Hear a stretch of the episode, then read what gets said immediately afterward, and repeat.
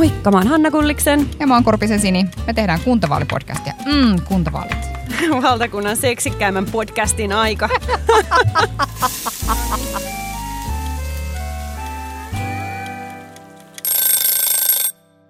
Se on hämmentävää, kuinka pieni on äänestysprosentti viimeksikin ollut kuntavaaleissa. Se on jännä juttu, että vaaleissa yleensä meitä kiinnostaa aina kaikkein eniten ne vaalit, jotka vaikuttaa meidän elämään kaikkein vähiten ja päinvastoin. Kyllä. Ja mistä johtuu, että kuntavaalit on sellainen yhtä kiinnostava kuin harmaa sukkakori?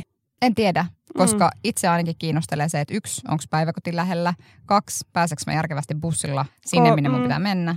Ja onko lapselle silmälasit tulossa vuoden sisään vai jopa jo viikossa? Ja pääset sä niin kuin ylipäätään etenee sun arjessa? Koska mä ainakin näen, että, että semmoiset asiat, jotka alkaa pikkuhiljaa riepoa, niin ne on yleensä niitä, mitkä on kuntapolitiikkaa. Juuri näin. Mutta tässä podcastissa siis puhutaan siitä, että mitä me ajatellaan siitä, miten Helsingin tulevaisuuden pitäisi istua.